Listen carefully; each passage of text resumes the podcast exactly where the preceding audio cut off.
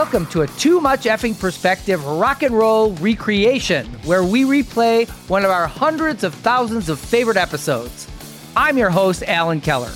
And I'm your co-host, Alex Hoffman. And today, we're featuring our chat with OK Go drummer Dan Konopka. Our conversation with Dan ran on November 11th, 2021. And we were frankly so dense at the time, it wasn't until much later that we realized the irony of the date that episode aired. Right. There's no better time to turn a podcast inspired by Spinal Tap up to 11 than on the date 11/11. Yeah, it's kind of like someone throwing you a party on the same day that you just so happen to have been born. That's called a birthday party, Alan. Oh, yeah, that is. Anyway, in the immortal words of Damien Kulash, Tim Nordland, and Andy Ross of OK Go, here it goes again. Our chat from 11/11 with their drummer and our friend, Dan Konopka. But first, a short break.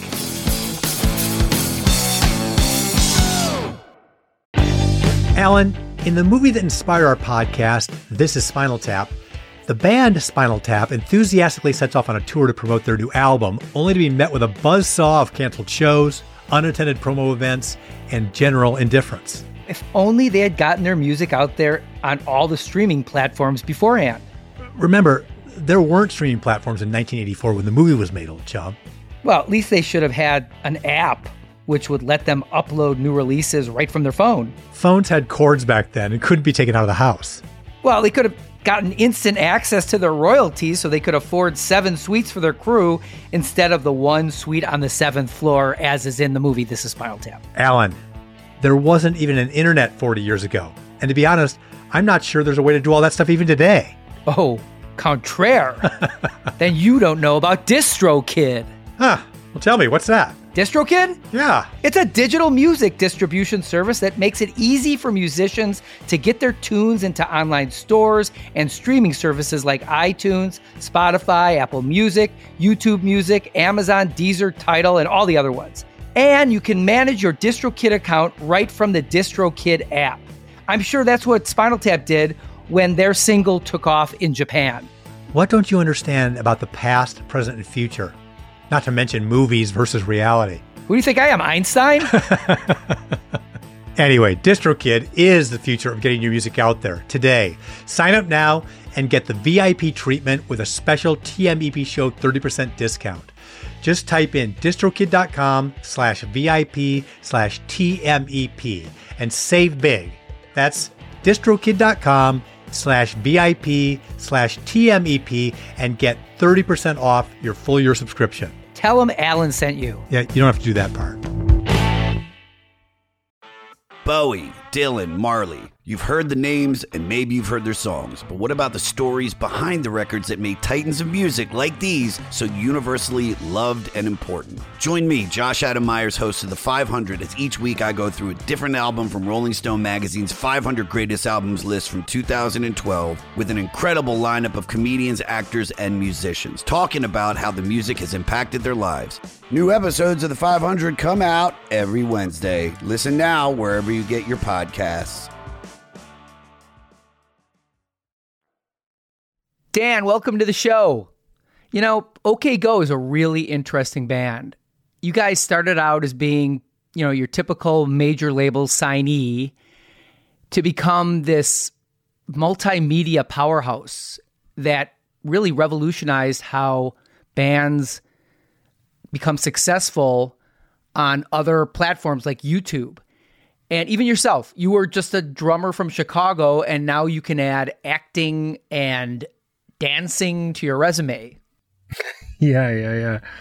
I think when we got signed, we were prepared to do what other signed bands did, which was tour, make a video, tour some more, make another record, make a video.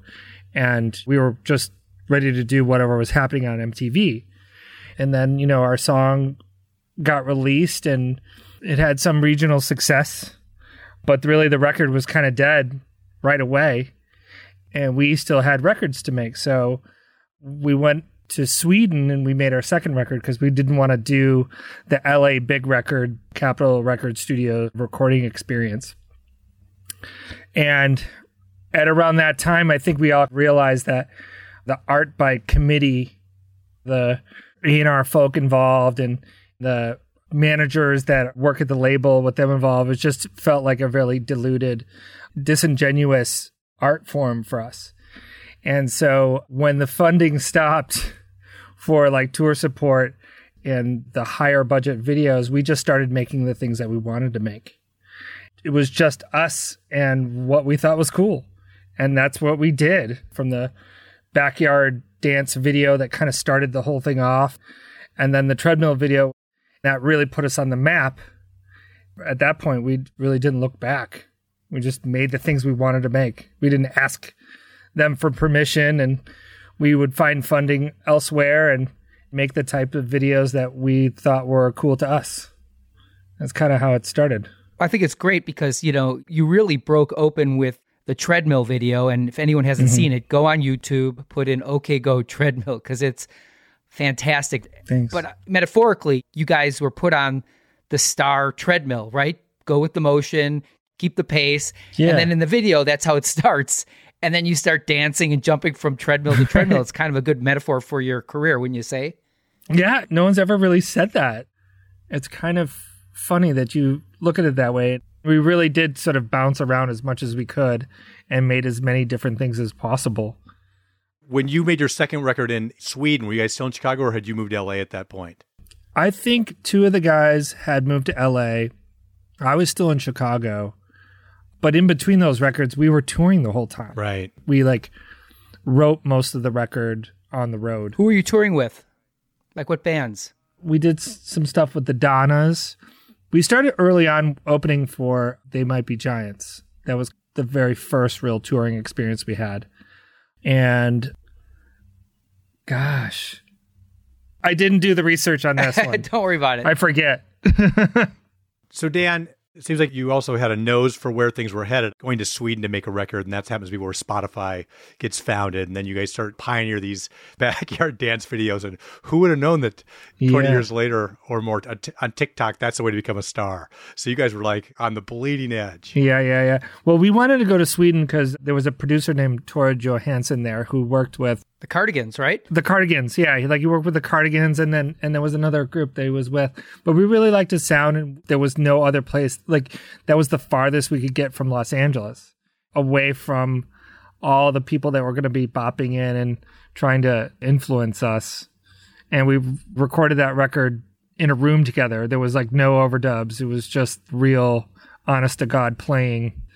And that was the best. It was a really great experience. Those church steeples are enough to inspire art. Yeah. In Stockholm, those things are surreal. Yeah, we would get up every day and ride our bikes across town, and night came around 3:34, and we had like one little pub that we would go to, and it was really the best place to make a record. Neat. Well, you did open for someone similar to Spinal Tap. You guys opened for puppet shows. Not just any puppet shows. You opened for the Muppets and for Sesame Street. The ultimate puppet show. Yeah. When you say open up, I don't know what you mean by that exactly. We did some projects with the Muppets. Well, you're on the Muppet Show. The Muppets aren't on your show. We're on the Muppet Show. Yes, that's true. We were asked to do the theme song. Don't pull attitude about the Muppets, man. Don't say we were on par with the Muppets. You guys were with the legends. Yeah. Working with the Muppets was fantastic. I mean, you know, like everybody in my band was like really into the Muppets.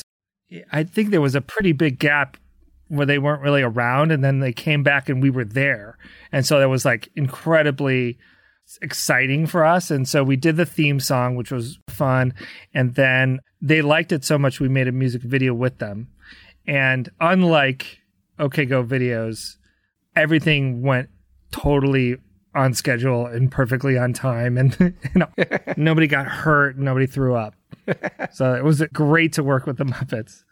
Sesame Street was awesome too, but you know, that's public television. There was not a whole lot of money to fund the project that we did with them.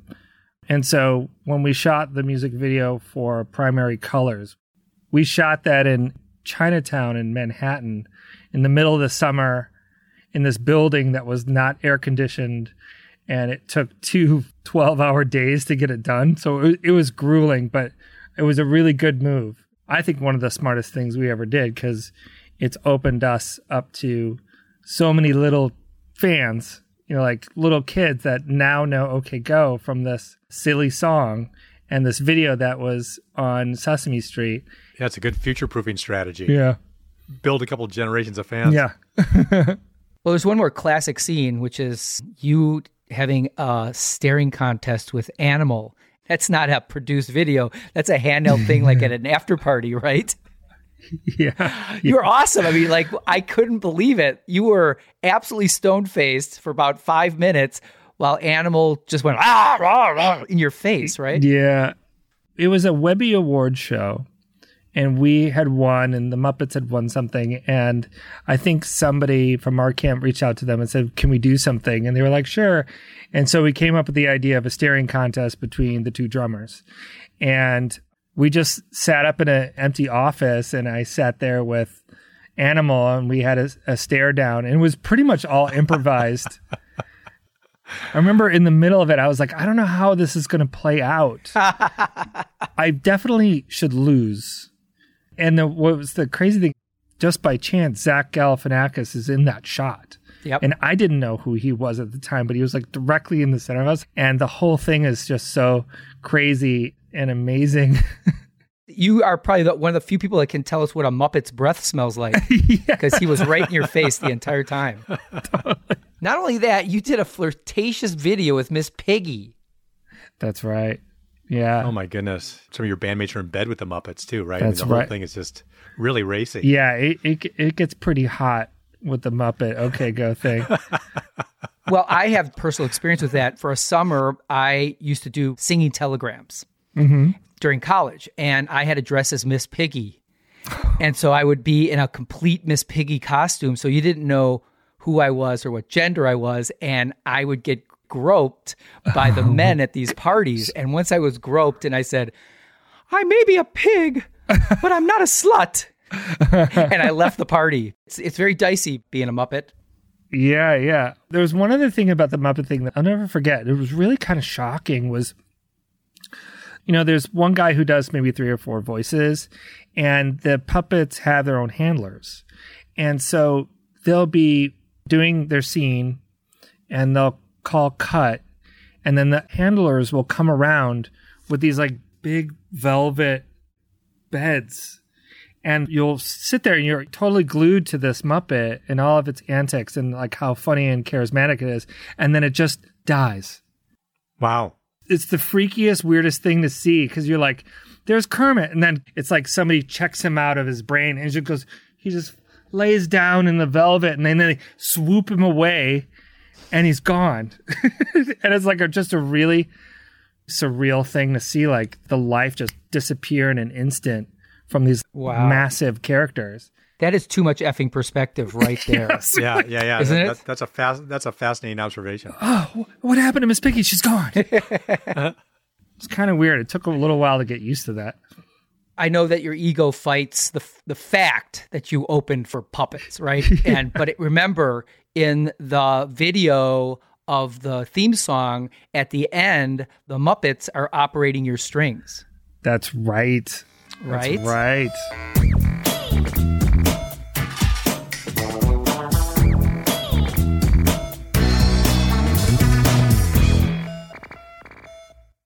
In the film, This Is Spinal Tap, we always want to know from our guests, what's your favorite scene? Yes. And why?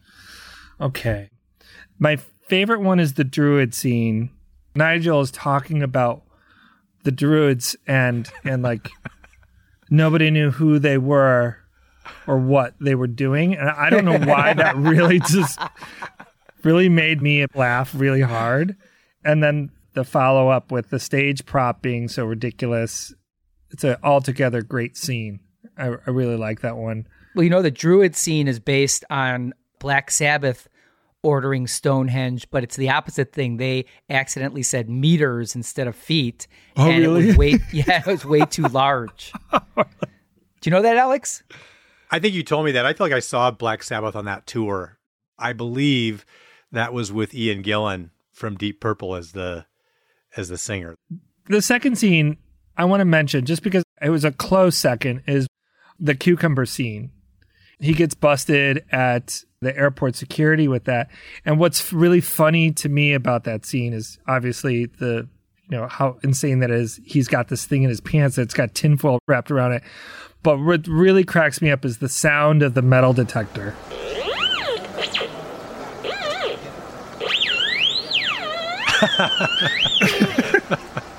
Yeah. You know, Derek Smalls never lived down that he had a cucumber in his pants. You have never lived down your bladder situation in Boston, right? That's true. Can you tell us that story, please? Yeah, sure. This story was from 2001, and we were still touring in a van, playing these small, like 300-seat places. And in Boston, there's a place called the Paradise Club. And it's a really great rock and roll club. And this is like maybe the first or second time we'd been there. And the dressing room for the openers was sort of like a glorified broom closet. And it was maybe 50 or 60 feet from the patron's bathroom. And so you could set your backpack down in there and you could hang out there if you wanted to, but you don't. And so you just walk around. And by the time that we were done with my set, I had maybe, 4 or 5 beers. And instead of making the trek to use the patron's bathroom, I decided to just pee in the closet where all of our stuff was. Well, when I started doing that, somebody was in there. I didn't notice that worked there and stopped me and was super upset and said I had to leave. And they were going to get security and they were going to kick me out because I was actually peeing in the bucket that had all the marquee letters in it. And I didn't know that. And the next day we're driving and I get a phone call from our manager saying that the Paradise people are super upset because one of the OK Go dudes pissed in the marquee bucket. So I ended up calling the club and apologizing to anybody who would listen until finally I talked to somebody that was important enough to say, like, we're cool. And that was embarrassing. No one in the band knew it because I didn't tell anybody. And they were like, what the hell's wrong with you? Why would you do that? And so we go back to the Paradise maybe a year and a half later. And on the drum riser, there's a bucket sitting next to my drum chair that's got Dan's piss bucket written on the side of it. And that happens every single time that we play there for like the next 7 years. Like every time awesome. I get there, there's this piss bucket. That means that the story has changed hands and passed over to all these different people that have worked there. And like, maybe it's become legend. I don't know.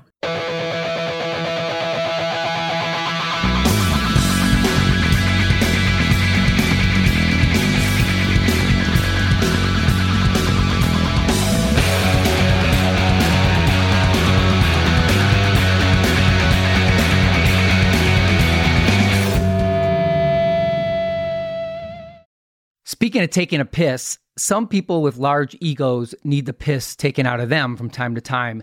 And there's a story to that effect I've heard from friends of mine who toured with the great Brian Wilson.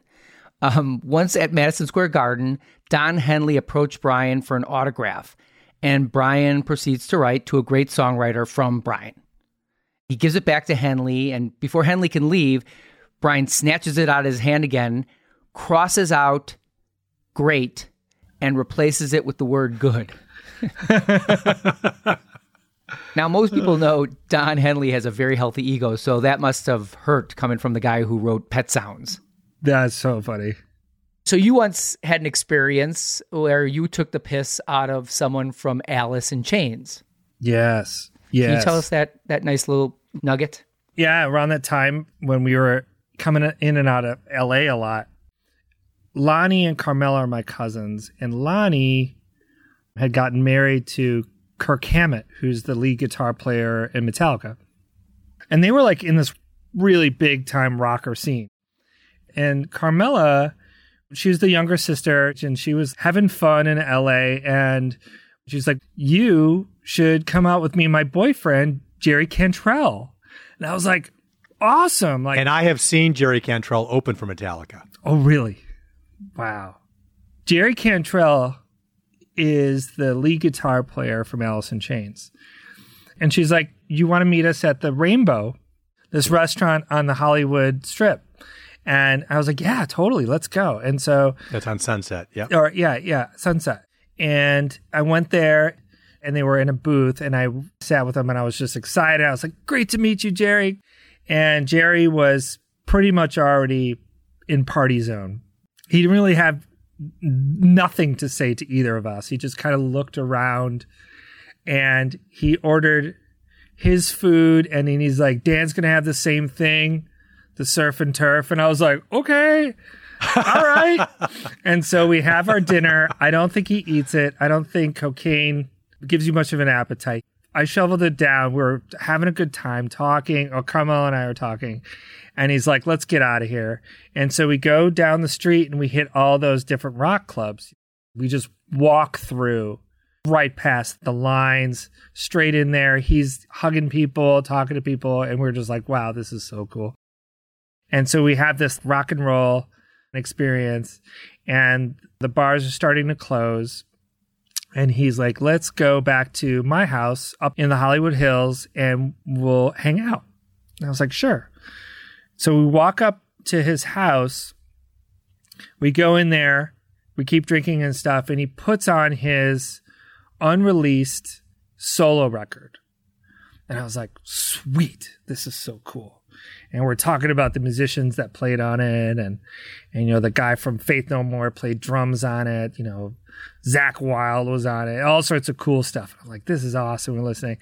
And we get kind of the end of the album. And I was just like, you know what, Jerry? What's really awesome about this record and what's so great about it to me is that it's unlike Alice in Chains. He's like, yeah, why do you say that? I'm like, because it doesn't have any of the forced rhymes. And he's like, what do you mean? And I was like, well, you listen to Alice in Chains. It's like fox, trots, rooster, like every song is a forced rhyme. And his jaw opened up and Carmel was like, Dan. And I was like, no, seriously, just listen to it. And I was doubled down on this thing, thinking that he had nothing to do with the lyrics, but apparently he wrote all of it. Oh my God. He was like the main writer on everything. And then I realized I was like, oh, wait a minute. You wrote all this stuff. And he's like, yeah, that's all me. Whoops. But he was okay with it. I think he had a laugh. I don't think anyone had ever said that to him.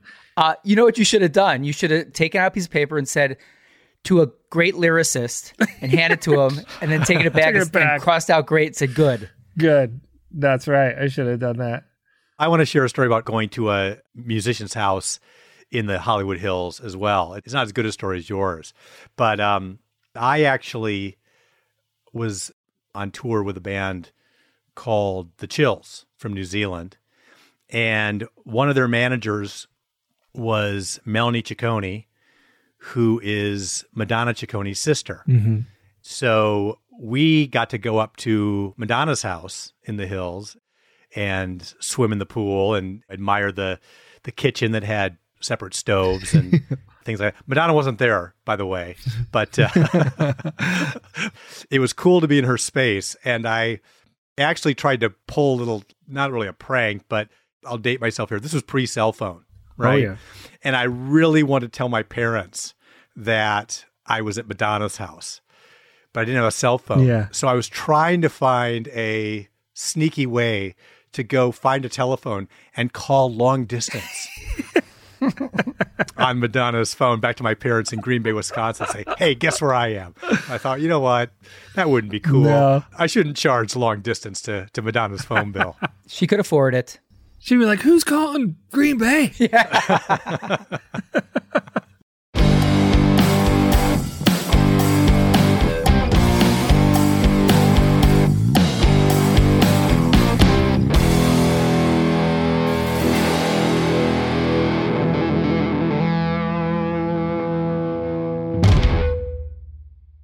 what's up? This is Blake Wyland. I'm the host of the Tone Mob Podcast. It's a show where I interview guitar people about guitar stuff.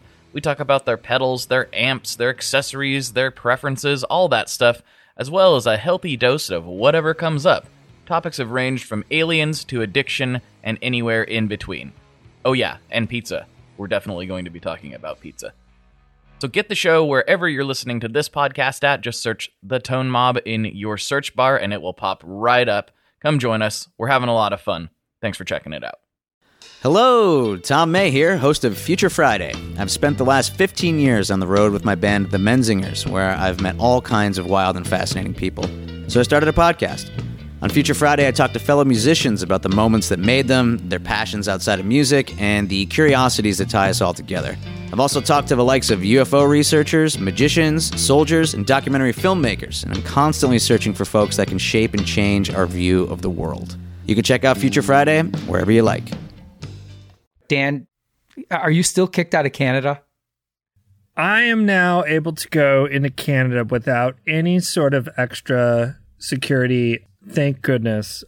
It was, 2007 or something. OK Go is invited to play some sort of like rodeo concert outside of Calgary Stampede, I think. Was that it? I mean, that is the biggest rodeo in the world. I think it was that one. It was awesome. It's like Summerfest, but up there. We had to fly in.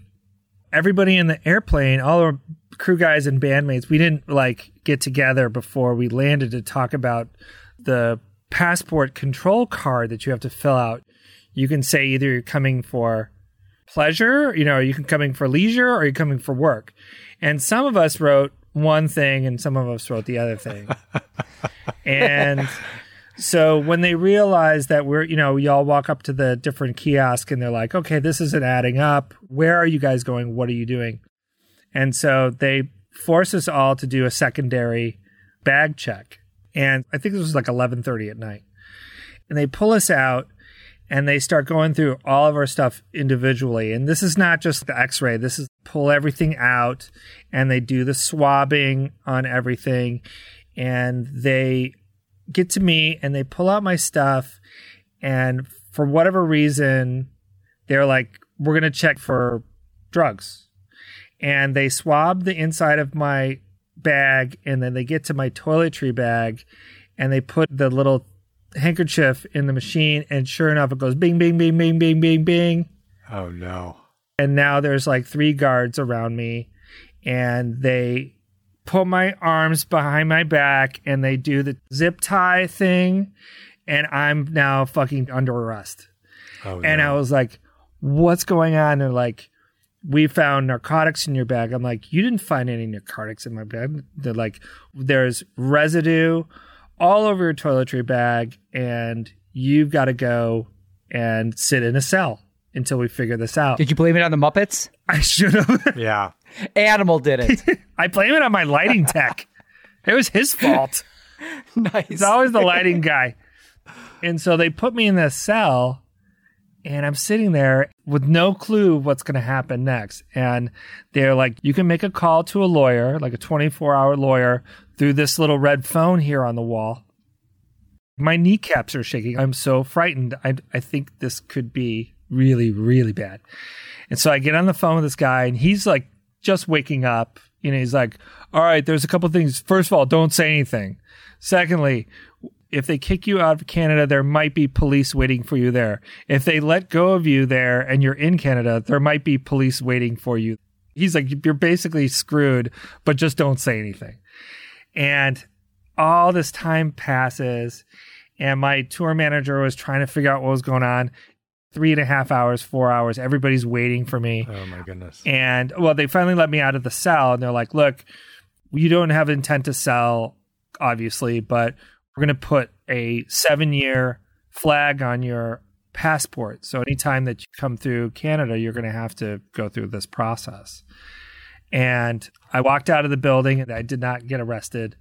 But every time we would fly into Canada, I had to go through this really deep process of double bag checking. They'd ask me like, how long have you been an addict? I'm like, I'm not an addict. how many other drugs do you like to use? I'm like, oh my God, just let me through. And then Dan, it's not Turkey, it's Canada. Their prisons are like Chuck E. Cheese's, I've heard. Yeah, or Tim Hortons. Right.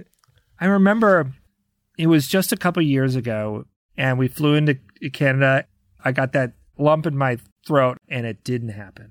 And I was like, 7 years are up. We're done. We're done. We paid my dues. Wiped away. Isn't that nice? And so we got through that. I tell you, that Canadian border is tough. Oh, rough. I remember I went through Detroit to Windsor once, like in the middle of the night with some friends, and my friends were drunk and they were obnoxious. And we met a border guard and they kicked us out of the country and then had a formal form saying we are not allowed back for like the rest of the year. Yeah. Really? I wasn't coming anyway. That is reminding me that among the tour managers, there was advice, right, in terms of what ports to use to come into Canada, what time to actually hit the border, try to get there right before a shift change because they want to just get you through. Rent a hotel, leave your merch there on the U.S. side, bring in only what you think you might sell. Like if you're playing two shows, you don't have to bring 6 weeks of tour merch because they would count it and then want to tax you. It was really heavy. Yeah, no, I'm with you on that. There was a tour I did with a little band called Balloon from the UK that was opening for Sarah McLachlan. Mm-hmm. And their tour manager was this guy who was 27 years old and had shoulder-length hair that was pure gray. And the story was, prior to being Sarah's tour manager, he was the tour manager for Skinny Puppy. Oh, my gosh. And those guys, Nvek Ogre, were just wild men. And one of the stories was that Ogre had managed to acquire a few grams of cocaine about a half an hour from a border crossing. And they were not going to waste it. So no way. So they did it all before they got to the border. And people were a little jittery. Let's just put it that way.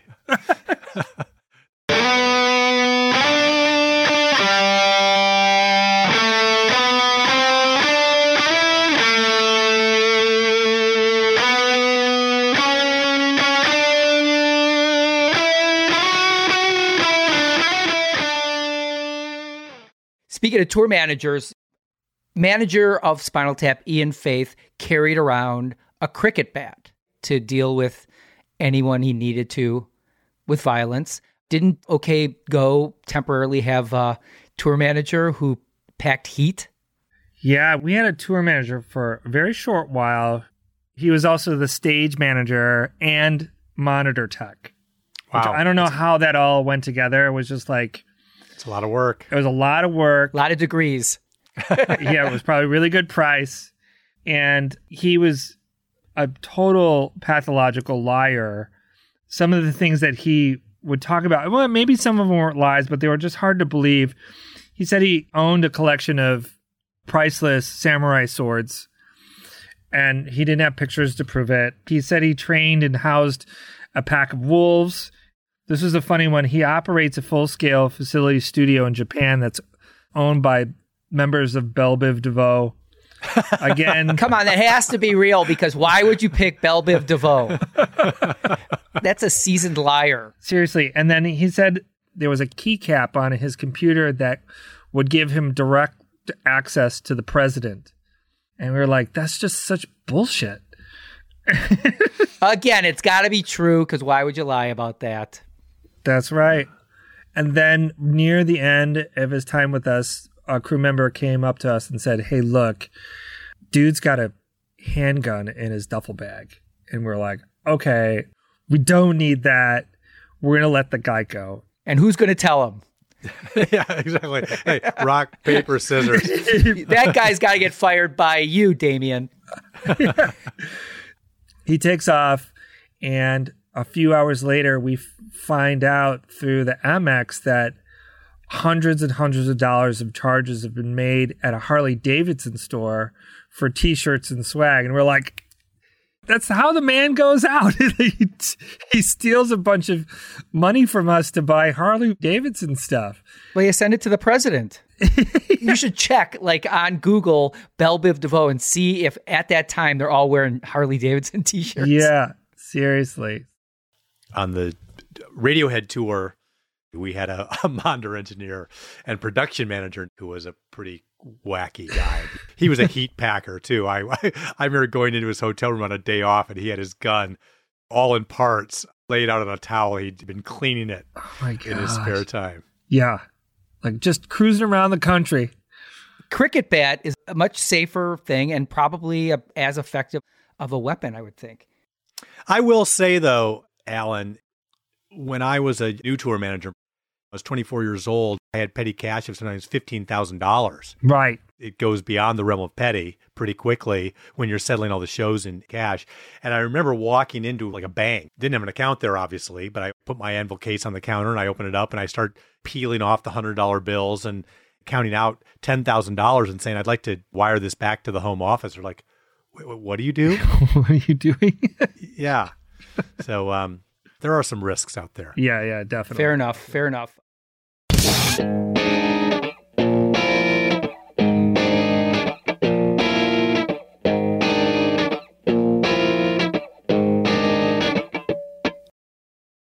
You OK Go guys are real pros. You got your choreography that would shame the Jackson 5. You've done a TED Talk. Damien wrote a column for the Washington Post. You do interviews and they're flawless. And your shows are really well rehearsed. I mean, everything seems to go according to plan, except once. Now, I'm not calling you guys Great White or anything, but ooh. Dan, you hurt a fan once, didn't you? Yeah, this was a rough one. We were on tour with Snow Patrol, and they were like pretty big. I mean, they were playing arenas and stuff, and we were direct support with them. And I think this was the first show we played. I don't know if it was maybe in Seattle or something like that. And we had a really good set. And the vibe was really, really good. And the crowd was into us. And we finish our set. And I run to the edge of the stage and throw a drumstick into the crowd. But like I really throw it. Like as hard as I can because I wanted to get all the way to the back. Oh, no. This is it. You know, like I want to make this count. Roll off stage and relax, right? A couple of hours later, a knock on our dressing room door is the security guy and I think like the medic for the gig. And they're like, we need to talk to your drummer. We have an issue. And I go up there and they're with this woman, probably between 18 and 22, who's, you know, kind of like just getting over being crying, and they're like, look, you threw your drumstick out there and it hit this woman in the face. And I was like, oh my gosh, I'm so sorry. And she opens her mouth to speak and one of her front teeth is completely cleanly popped out of her mouth. Oh my. I had knocked her tooth out with a drumstick. So like that drumstick must have hit her right on the butt end, right straight in the tooth, and it knocked it clean out. And I was like, oh my God. So I started getting really scared. I was like, what can I do to make this better? She was calm and she was relaxed. She was like, look, I understand it was an accident. I just really hope that you could figure out a way that I could meet the lead singer in Snow Patrol. Not even your band. A negotiator. I'm impressed by that. I was like, oh, well, I think that there's a possibility here. I thought I was going to get a dental bill through the roof and like all the money that I was going to make on that tour was going to be instantly gone and it was going to be really bad.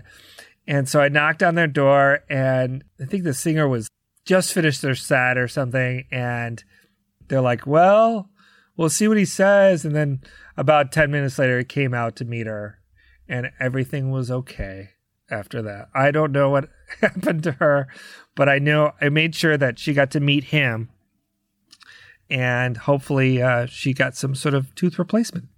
Dan, I just got to say, I'm not a statistician or anything like this, but I am seeing a trend here. Yeah. I can follow a trend line between the Paradise Theater bucket piss, yep, the cocaine in your bag, residue, assault on a fan. Yep. I mean, is that just you, or would every other OK Go member have some other portfolio of stories? No, my nickname is the Danimal. So there it is. Although Damien did get arrested in Orlando for not listening to the Disney police, and he wasn't listening to the Disney police, and they warned him like 3 times to get out of the fire zone or whatever. We were trying to just connect with fans, and he did not listen, and he was arrested and brought to the Orlando City Jail for the night. And one bad night for Damien. But the neat part of that story was that when he went to jail, we were invited to go to one of the members of NSYNC's house for a party. And Chris, I think is his name, one of the not well-known guys. And we went to his super enormous house, and we had this party at his place. And I don't think I've seen more drugs in a house before in my life. And so like we went and partied with part of NSYNC. And it was a riot while Damien was stuck in jail. Wow. That's a good one, though. When you get arrested by the Disney Park police and thrown in jail, there's Well, he's lucky he didn't get sent to Disney prison. I heard it's like a Chuck E. Cheese. It's like Canadian style. So you and I, we're kind of Chicagoans. Yes. And my band, The Falling Willendas, preceded yours. Our heyday was, if you call it a heyday, 93 to 98. Then you guys took up the gauntlet because we were kind of known for being a promotional band. Mm-hmm. I was from advertising. Everything that we did was very well put together. We went to Steve Walters at Screwball Press and had this really cool poster made for our shows that ended up being in the movie High Fidelity. It's the main visual in the record store there. And then you guys came along and you became, I would say, notorious for posterizing the town, right? Didn't the Chicago police actually have it out for you guys? Yes, they did. We would do all our posters ourselves. And Damien was a graphic design artist and had a silk screening press in his apartment. And so we would sit up and make 400 posters, big ones, big mega ones. And at around 3 or 4 in the morning, we'd go out and we'd wheat paste these posters up where hipsters would be. Awesome. And we're talking like whole chunks of city blocks. And the police did not like us for doing this and would write citations to the Metro and to the Double Door and to Fireside Bowl. And Joe Shanahan was like, look, guys, I just got a $2,500 ticket for your fucking posters. And I think the club owners absorbed a lot of that stuff in a very, very kind-hearted way. I think they took care of that for us, but it was a problem. It was like we should have been charged for vandalism or whatever. I think that's pretty cool, though. I think they call that sniping, don't they? The big posters, they do it in New York. It's a big thing. Yeah. I don't remember it so much in Chicago, but that's really cool that you were doing it. And when you think about it, what would Joe get for a $2,500 media spend in Chicago? Yes. Right? Right. Nothing. Right. Right? Yeah, you're a media machine out there. I think that's pretty impressive. When I see a local band in LA, I always feel so relieved that I didn't have to promote their show because promoting was my nightmare. I hated doing it. Yeah. I remember once giving a flyer to a waitress for a gig, and she immediately gave me one for her band. And then the busboy walked over and gave me one for his band. And then a customer at the next table gave me one for their band. And, it's sales, right? It's the lowest form of commerce. And then there's bugging friends to come to show after show, way past any normal person's bedtime. Yeah. And then you look back and you wonder why you don't have any friends left. Yeah. They're like, you guys are doing the same set? Like, no, we'll pass. We definitely put in the extra hours to get that Chicago fan base on our side for sure.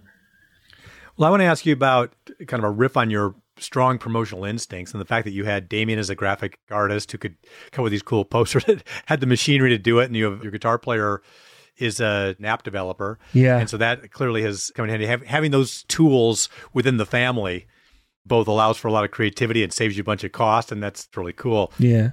You've also done, you've been innovative in these partnerships that you've done with brands like State Farm. And I think that it's an interesting thing because I remember in the early 90s that having some sort of corporate affiliation for bands could be devastating, right? For reputations. Yeah. I was managing a Milwaukee band back at that time, and they had some dinky little offer to be sponsored by a beer company for like $5,000. Yeah. And I talked to a couple of managers that I knew who had bigger bands, and they said, no, don't do it. I mean, that's like the death knell for a band. Yeah.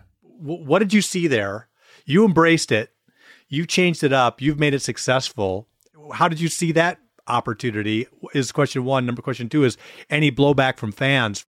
No blowback at all. I've never been aware of any blowback from the stuff that we've done. And I think when the Capitol Records let us go, we knew that we were going to get the support we needed from different places. Like the label wasn't seeing any return on YouTube spins at the time.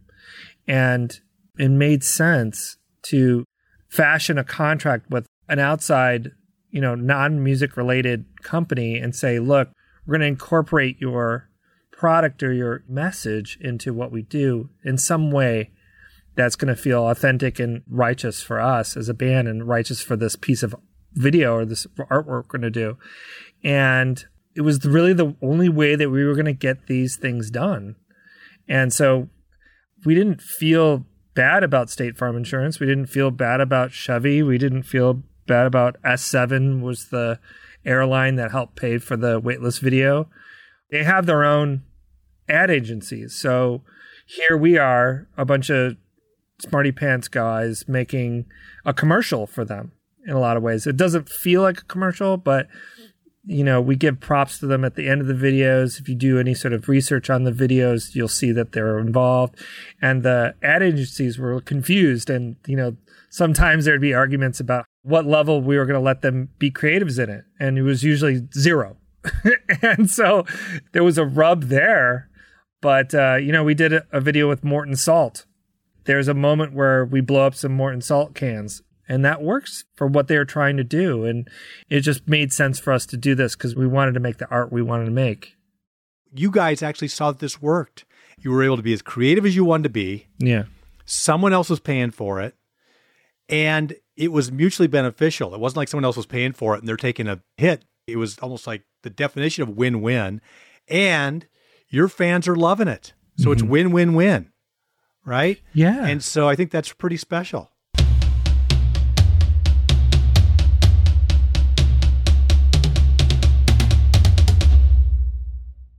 Damien said something about, and I guess he was asked a question about being worried about being considered a one-hit wonder. And he said, we could go in two directions. We could either try to out-cool it, try to outrun it, like Radiohead did with Creep, or just embrace it and go, okay, what really worked here? And I know there was some period of years where they wouldn't even play that song live. Right. The treadmill video could have been our Creep. And we could have been like, oh, well, let's not do anything quite like that. Let's not do anything as campy or as silly like that. But it really wasn't a false step for us artistically. It wasn't like, oh, shit, we just made something really stupid. And it was really about making something different that we had never seen before. And it was just such a beautiful thing that YouTube had come up at that time. And MTV was like, tip of the hat to the YouTube content creator at that time and let us do that routine on the VMAs. And that really broke the whole thing open. And then the Grammy sort of sealed the deal a little bit on it. So it was like, yeah, well, we could have ran away from it, but we really enjoyed making it. And the videos are tough to make. They're not a lot of fun. It was a little bit of a stretch for me because I just wanted to rock. I wanted to be playing in the shed and the story just didn't play out that way. So I'm cool with having a job. Let's go work. You know, like, it felt good to me. That's my feeling. I was just like, I loved being with these guys and getting up every day and making something that none of us had seen before. None of it seemed fake. And if somebody had been mad about State Farm Insurance, I'd be like, well, we made a Rube Goldberg machine with 60 engineers in LA. So suck it. You know, like, I did something really cool. But give yourself credit too, because it's often the drummer's like, hey man, I'm here for this. And what is all this stuff? I got to dance. And like, I notice in a lot of the videos that you're the one smiling. Like, again, the staring contest with Animal, that's a performance and it's well done. And I've seen you in your interview with Miss Piggy and you're in it. I mean, you're not awkward. That's acting, you know, and you probably found skills that you didn't know you had when you were just this Chicago drummer. And I just think, to your credit, you embraced something that you probably didn't think you were getting into. And I think all of you guys learned that being in a band doesn't have to be a grind and you don't have to hate each other. It can be fun if you make it fun. Your band seems like a blast to be in. Yeah, I mean, this is my job. Yeah. This is what I do.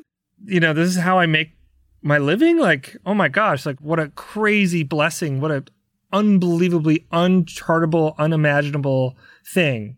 Totally blessed, completely blown away. And I'm psyched about it. I don't really want to spend 4 months in Russia making another Zero Gravity video, but the fact that I was doing it is pretty fucking great. And I'm very grateful for it and for those guys.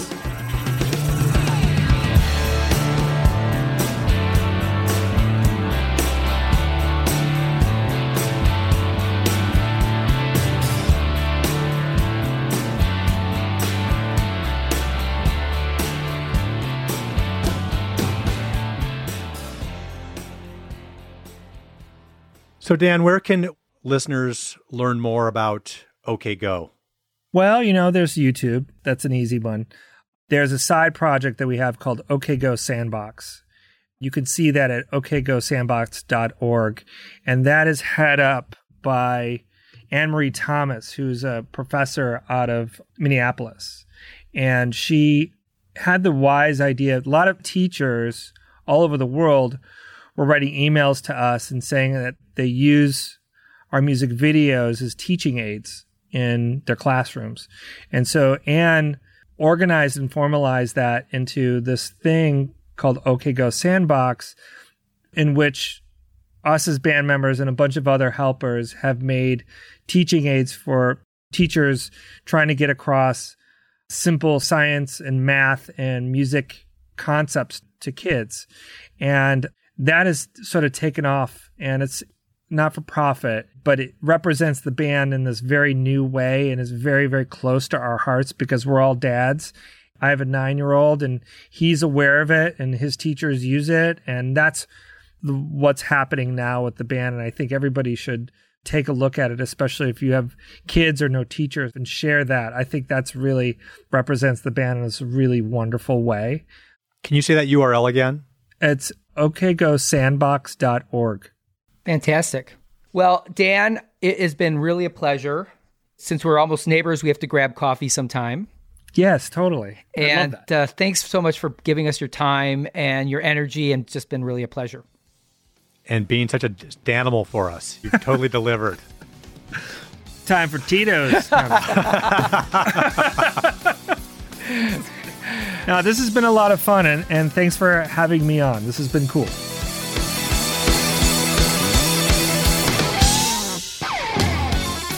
We hope you enjoyed this blast from the past.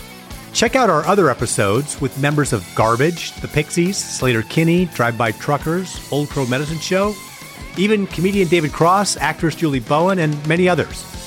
You can find our entire catalog on Apple Podcasts, Spotify, or wherever you listen, and visit our website at tmepshow.com. This is Alex Hoffman. And I'm Alan Keller. Thanks for joining us on Too Much Effing Perspective.